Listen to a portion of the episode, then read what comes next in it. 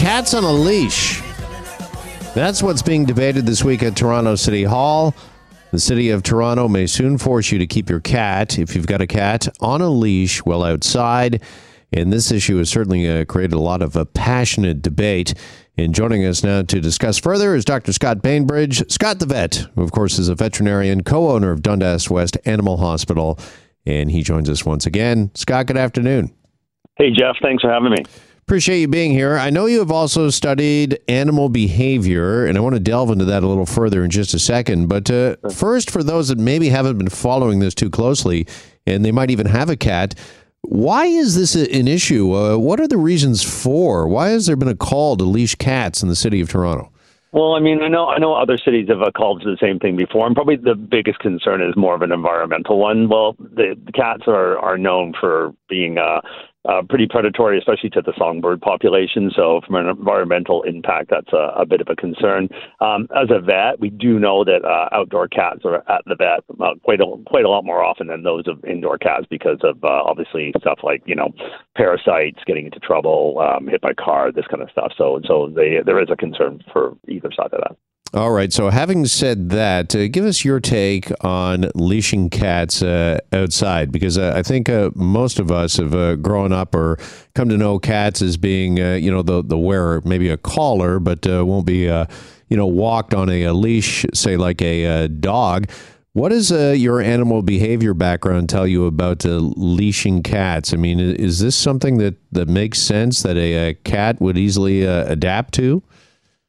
Honestly, I think it's it's crazy. I mean, dog, dogs and cats are very different animals, and uh, cats are, are wanderers. And you know, I I know my cat and a lot of my cat owners like they go outside out of necessity, not because we want them to, but uh, a lot of uh, my cat owners have cats that were originally feral and have never been indoor cats.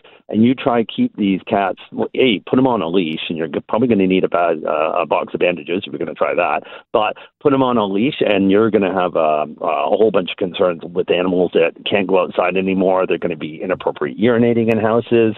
Um, the stress of staying indoor for an outdoor cat is going to lead to other health concerns as well. So I just think it's absurd trying to uh, say that cats can only go outside on a leash. Yeah, could you argue that it would be uh, worse for a cat's overall health if all of a sudden, if it is an outdoor cat or, or even an indoor cat that you would let outside, uh, obviously occasionally, to start uh, leashing them? Uh, would that be something that uh, could be, uh, I know, fairly traumatic for a cat? Oh, for sure. It's uh, you know, like I said, it's it's very stressful for the animal, and stress affects your immune system, and as a result, we have health issues. Like I have cats that suddenly were outdoors, but maybe the owners moved into a condominium, so they can no longer be outdoors, and as a result, the cats are uh, their urinary tracts are obstructing; they can't urinate. It can be a, a life-threatening condition.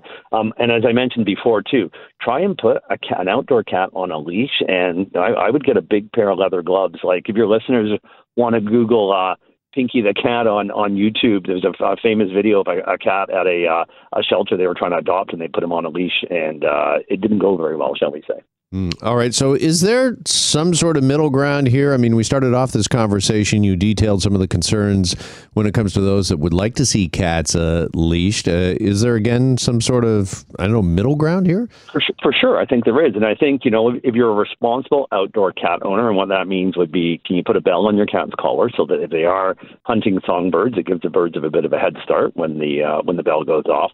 Also, making sure your uh, outdoor cats are taken to the vet on a regular basis. They are dewormed. Uh, they are they're vaccinated because you do have a cat that has got parasites, maybe defecating in a kid's sandbox somewhere. That can be a health concern. So I think it's just a matter of being responsible. All right. And uh, where do you see this uh, going then, uh, Scott? Uh, do you think that they will find that uh, middle ground uh, perhaps? I mean, are there people such as yourself that have studied animal behavior that, you know, have dealt with cats for years, a veterinarian that are giving, you know, some of their expertise, lending their expertise to this debate at City Hall?